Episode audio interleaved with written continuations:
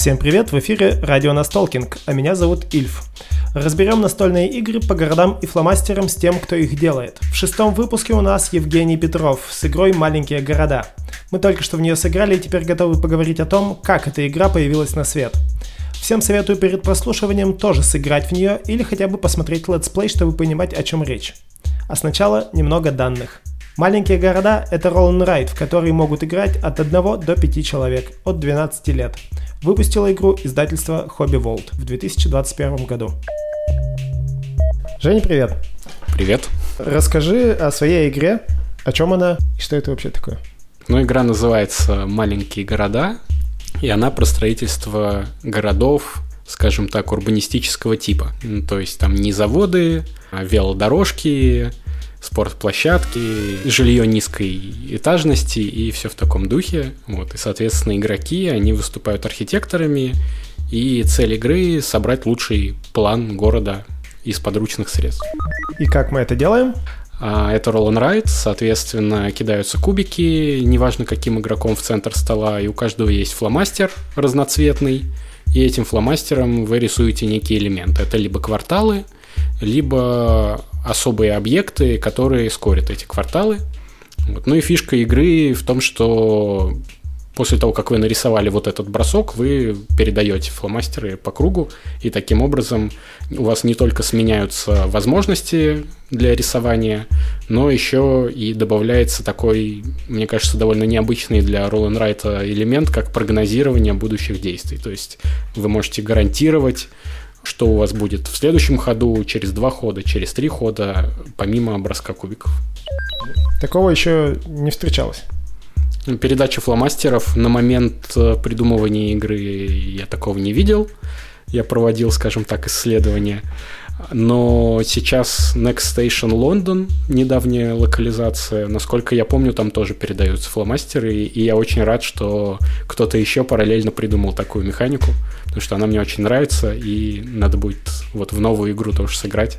Сравнить. Да, да. На Граниконе я видел ремейк маленьких городов, Ремейк? Э, ремейк, да. То есть там автор привез игру, которая очень похожа на маленькие города. Там тоже передача фломастеров. По-моему, там тоже гексы, но там у него формирование клеточного уровня, что-то вот такое. Я сам не играл, вот, но мы к нему подходили с продюсером этой игры, mm-hmm. с девелопером, вот, и он рассказал, что как бы у него были некие претензии к маленьким городам, и вот он в своей игре их устранил. А, то есть он сыграл? Ему что-то понравилось, что-то не очень понравилось, и он решил сделать свою игру. Я считаю, очень достойное дело. Ну, это прикольно, да. А у тебя как э, появилась идея этой игры? Это, кстати, долгая история. Да, отлично. А, я году в 17 наверное, или 18 мне жена подсказала идею э, сделать игру про наследие э, Лествичнев в Киевской Руси. Вот, Нас, настолько издалека. Ну да. Вот. И, соответственно, там фишка в том, что когда князь старший умирает, все князья помладше берут свои вещи и переезжают в другое княжество. И вот эта игра, она у меня так и не получилась. То есть я ее глубоко-глубоко закопал в, э, скажем так, склад идей. Вот. Но оттуда вот эта идея о том, что у тебя есть что-то, и а, вы по кругу переходите, угу. то есть вот эту идею я крутил-крутил, и в итоге вычленил и додумался передавать фломастеры в and Mm, то есть изначально это и не фломастеры вовсе были? Да, изначально, ну вот в самом зародыше этой идеи угу. а, это игроки переходили по княжествам, вот, а я, получается, в маленьких городах зафиксировал игроков на месте, но дал им передавать инструменты. А там что было? Они, то есть, просто пересаживались или там поле какое-то передавали? Нет, там передавались планшеты вот этих княжеств. Угу. И нужно было их там развивать, э, развивать князя. Потом князь неминуемо умирал, у него кончались некие очки действий, и он перерождался в конце цепочки в самом плохом княжестве. Угу. И смысл был в том, чтобы дожить до киевского княжества самого крутого и там подольше повариться, набрать себе очков. Ну, зная некоторые другие твои игры и разработки, я так понимаю, тебе очень нравится тема передачи чего-нибудь между игроками. Абсолютно верно. И оно реализовано, я так понимаю, тоже много уже где. Ну, по крайней мере, в двух. Э, вот у меня есть еще такое средне-тяжелое евро. Там выставление рабочих, при этом рабочие цветные, и вы передаете стаканы с цветными миплами после каждого раунда mm. выставления. Mm-hmm. Ну, то есть сейчас у меня там зеленые воркеры, они могут идти на эти клеточки. Mm-hmm. Я знаю, что потом мне придут красные, они могут идти туда, потом синие, и потом там, по-моему, серые. Вот. И тоже вот эта вот э, как бы предсказуемость наперед. Ну, по факту это там рондель, угу. но вот он не на поле, а у игроков. В этой игре э, механика вот как раз передачи фломастеров, она была основной, ты от нее отталкивался или расположение на поле было основным и передача фломастеров дополняет ее хорошо? Нет, первоначально была именно передача фломастеров, и это было основным. Все остальное я уже думал, а зачем мне передали этот фломастер угу. и что я с ним буду делать. Вот, то есть потом вот эта вот привязка отдельных построек по типам к конкретным цветам, это все произошло позже. Сначала я просто хотел передавать фломастеры и что-то рисовать. Угу. Расскажи вот вообще вот об этом процессе, как ты постепенно приходишь к новым механикам, к новым идеям. Э, ты сначала сказал, что ты провел исследование по поводу того, как, какие, видимо, есть роллнрайты. Как у тебя это все происходит? Да, это такой процесс, э, он на самом деле известен. Я сейчас на память не вспомню автора, но есть книга «Спасите котика», там про сценарное мастерство. Mm-hmm. И там, собственно, автор говорит, что если вы хотите написать сценарий к фильму ужаса, вам нужно посмотреть э, хотя бы 100 фильмов ужасов, mm-hmm. прочитать пересказы из сюжетов, там еще пары сотен и так далее. И все остальные там на постеры поглядеть. Вот, соответственно, я обычно исхожу из примерно такого же. Если есть некий жанр, который мне интересен, и я хочу сделать в нем игру, то я отправляюсь на YouTube, смотрю обзоры, читаю правила того, что нет в обзорах, и покупаю или пробую где-то все игры, до которых могу дотянуться, которые есть там локализации или доступные коробки зарубежные, нелокализованные. Вот, то есть я стараюсь погрузиться максимально в этот жанр, и с маленькими городами произошло то же самое. Может быть, я пропустил какие-то ролики на Ютубе по Roll and Ride, но mm-hmm. в целом я посмотрел ну, все, все, что мог, и поняв этот жанр, вроде как получилась игра. Угу. А вот интересный момент. Ты сказал, что механика там с передачей чего-то у тебя была раньше, и это вылилось потом в эту игру. В какой момент ты понял, что это будет Roll and Ride? Или ты решил придумывать Roll and Ride и вспомнил про эту механику и использовал ее здесь? Или эта механика развивалась, развивалась, в какой-то момент ты понял, что это roll and ride? А, насколько я помню, я просто захотел сделать roll and ride, угу. и вроде как первоначально у меня было там что-то про то, что ты свое княжество строишь. Фломастеры — это как бы возможности, которыми ты выполняешь это строительство. Вот. Потом вот этот весь княжеский сеттинг благополучно отлетел, и осталась только сама механика. По нюансам, на самом деле, это было, наверное, январь 2020 года, вот, поэтому как именно там поэтапно, я уже не вспомню. Угу. Много игр с тех пор утекло. А что в игре было еще, что ты потом со временем выкинул? Ну, то есть что-то добавлялось, что-то убавлялось? Нет, добавлялось, и на самом деле я редко выбрасываю что-то из игр, ну, довольно редко, там может быть процентов в 20 условно. Обычно я начинаю с самой-самой вот голой идеи, если угу. она играется, я добавляю что-то. Если оно тоже играется, я еще добавляю кусок и таким образом дополняю как бы идею до игры. Иногда что-то идет не так, да, я выбрасываю большими кусками, ничего не жалея, и добавляю какие-то новые там механики или количество каких-то компонентов. Но обычно, да, то есть это идет по нарастанию. И поэтому в первой игре ну вот э, мы с тобой сыграли, угу. если кто-то из слушателей тоже играл, то знает, что там есть задания в этой игре. Вот первоначально никаких заданий не было, то есть вы просто рисовали некую местность угу. и рисовали постройки, получали очки, и это была вся игра. Угу. Вот, соответственно, это было не очень интересно. Я добавил а, некие цели у каждого игрока, добавил скоринг, который не только за соседний вот этот вот террейн, но и за выполнение неких спецсвойств. И уже таким образом сформировалась игра, которая потом попала к издателю, и он докрутил еще несколько вещей. Что издатель менял в игре? Во-первых, э, он поменял вид листка, как, как бы это смешно не звучало. Mm. Вот. Ну, сейчас я поясню. Mm-hmm. Первоначально задание, их было 5 видов. Ну, то есть, нет, их было два вида на 5 цветов.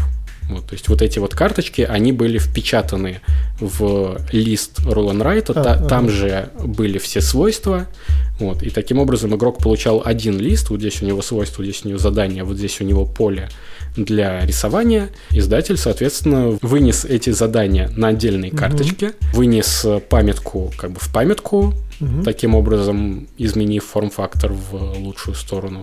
Вот. Переработал свойства зданий, но и самое главное, сменил сеттинг угу. на самом деле, потому что у меня, скажем так, были некие настольные Age of Empires. А, ну то есть это был захват земель. Не, ну это не был захват земель, это именно строительство а, ну города, понял. но когда я думал, как назвать, я заходил в Википедию Age of Empires и смотрел, что там у нас есть. То есть у меня был городской центр, лесопилка, шахта, гавань, по-моему, дальше хижина, и шестой я уже не помню, какой был. Uh-huh.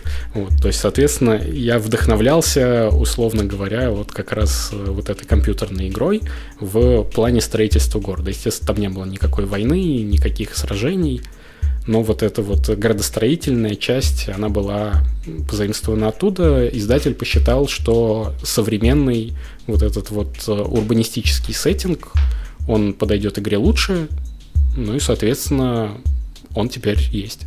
Угу. А кто у издателя был продюсером? Продюсером был Павел Ильин. Павел Ильин. Угу. А тебе самому как этот сеттинг?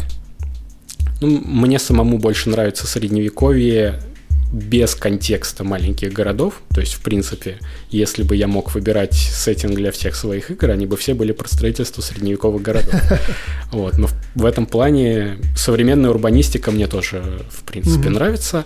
Вот. Единственное, у меня есть подозрение, но это как бы мое личное подозрение, что вот эта смена сеттинга, возможно, она сделала игру чуть менее интуитивной, потому что когда у тебя есть желтые поля и мельница, ты не задумываешься о том, что у тебя красная спортплощадка, которая скорит вот некие красные кварталы. Угу. Вот, там были зеленые леса, зеленая лесопилка, угу. серые горы, серые шахты и синяя гавань, и, соответственно, синие реки. Угу.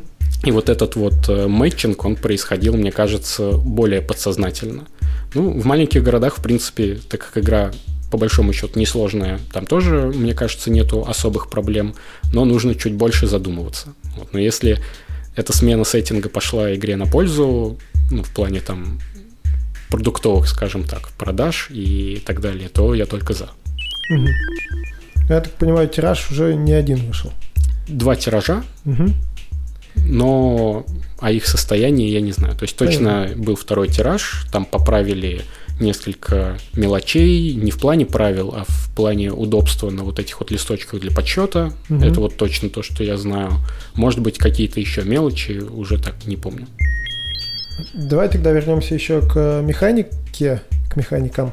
А, так как ты изучил много роллнрайтов, может быть, ты знаешь какие-то теперь подводные камни, секретики, как работать в этом жанре? У нас потому что уже был человек с роллнрайтом и тоже с цветными карандашами, хотя совсем другими механиками их получения. Это я говорю про наш первый выпуск с Денисом Сергеевым и его игрой Квилт.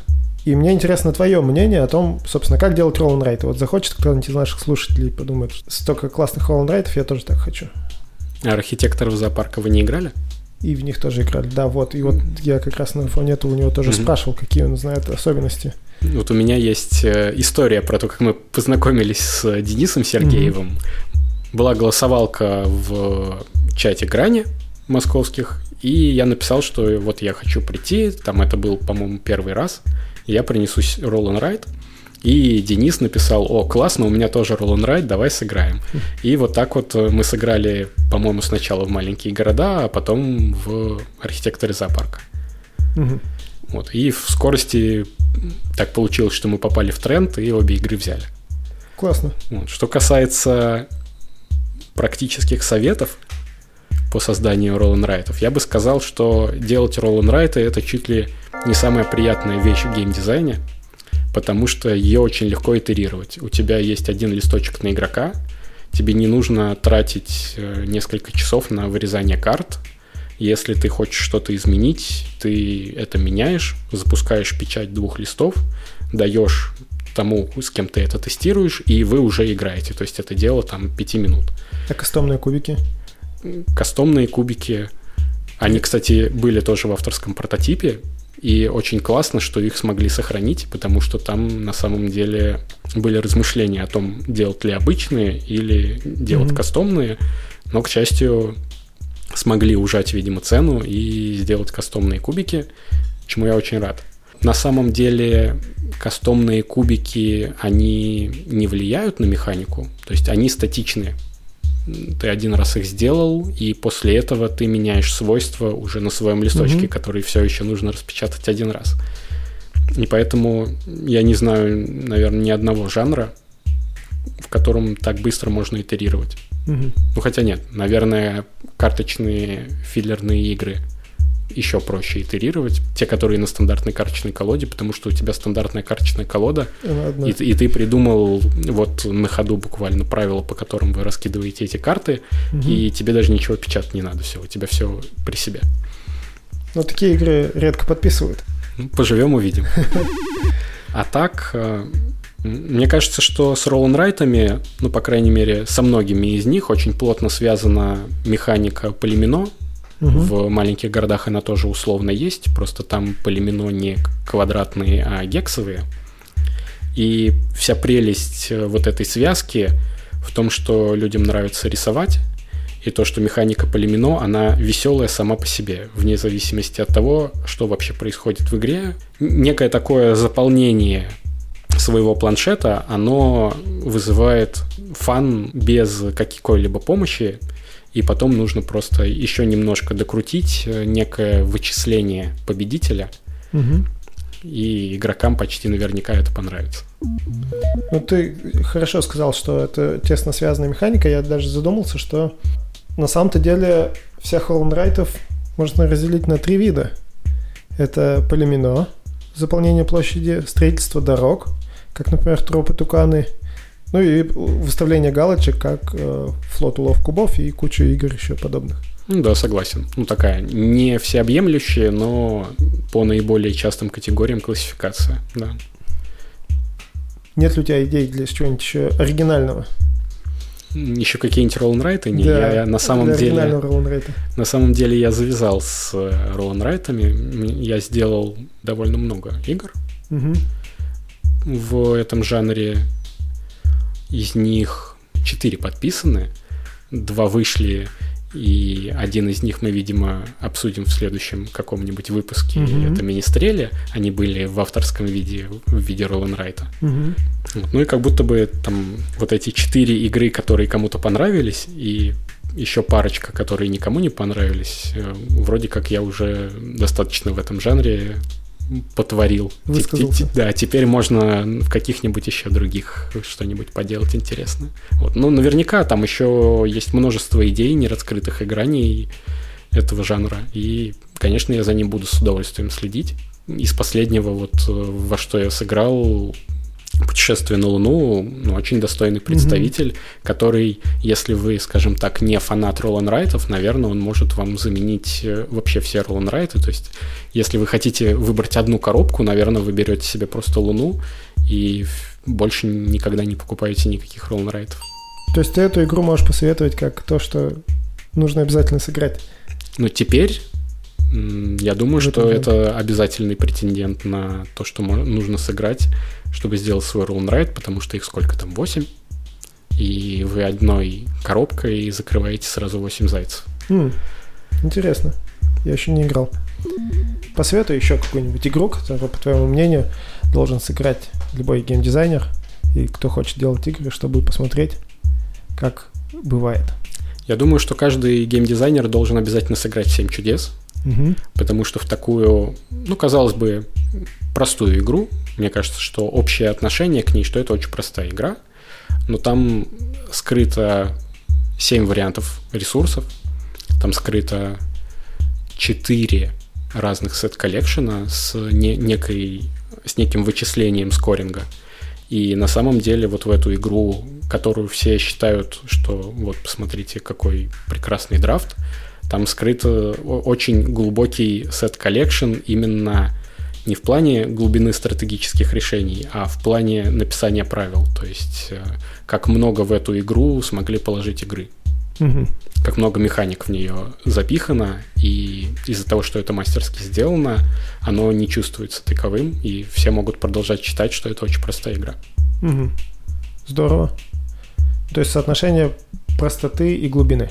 Ну, если грубо, то да. Да. Ну и так как ты славишься как человек, который прочитал много книг по геймдизайну, из тех, кого я знаю, наверное, больше всех, посоветую и книжку какую-нибудь почитать. На русском? На русском, э, давай. Не, ну можно на русском и на английском. Ну на давай, самом деле. Так, так, да.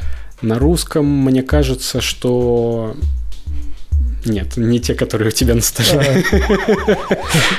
Я думаю, что наиболее удачно именно для начинающих, а скорее всего опытные авторы скажут, ну, что там нам книги эти читать, мы и так уже все знаем, с чем я не согласен, но это отдельная тема. Вот. Но для начинающих, я думаю, лучше всего будет э, прочитать книгу руководства Кабольд Пресс по созданию настольных игр. Я то, то, точно на память не помню название, но там точно фигурирует Кабольд Пресс и создание настольных игр. Угу. Это сборник э, эссе авторов разных, которые освещают ну, в такой довольно интересной форме различные аспекты и придумывания на уровне идей, и прототипирования, и тестирования, и работы с издателем, и собственной продажи. Не помню точно, есть они там или нет. Но, то есть, э, весь спектр работы в настольном геймдизайне там описан в такой очень приятной форме. Тут я полностью согласен. Для начинающих геймдизайнеров это прям золотая книга. Вот. А для не начинающих и для начинающих тоже посоветую uh-huh. книгу на английском языке. Скорее всего, многие опытные авторы ее уже читали, но если не читали, то Building Blocks of Tabletop Game Design, мне кажется, что это лучшая книга для настольного геймдизайнера, которая может быть именно не по общему геймдизайну, а именно по настольному, потому что там рассмотрены, ну не будем говорить все исчерпывающие, да, но э, все наиболее часто встречающиеся механики, проведено их объединение, категоризация, анализ, приведены различные вариации в играх, как они могут быть применены, и отдельно есть списочек, во что поиграть, чтобы прочувствовать эту механику. Спасибо за подробный ответ. Да, спасибо. В этом выпуске «Радио Настолкинг» мы разговаривали с Евгением Петровым о его игре «Маленькие города». Если наш подкаст кажется вам полезным, подписывайтесь на Настолкинг в Телеграме. И, конечно, не забывайте делать репосты. А на этом наша радиостанция заканчивает свою работу. Пока!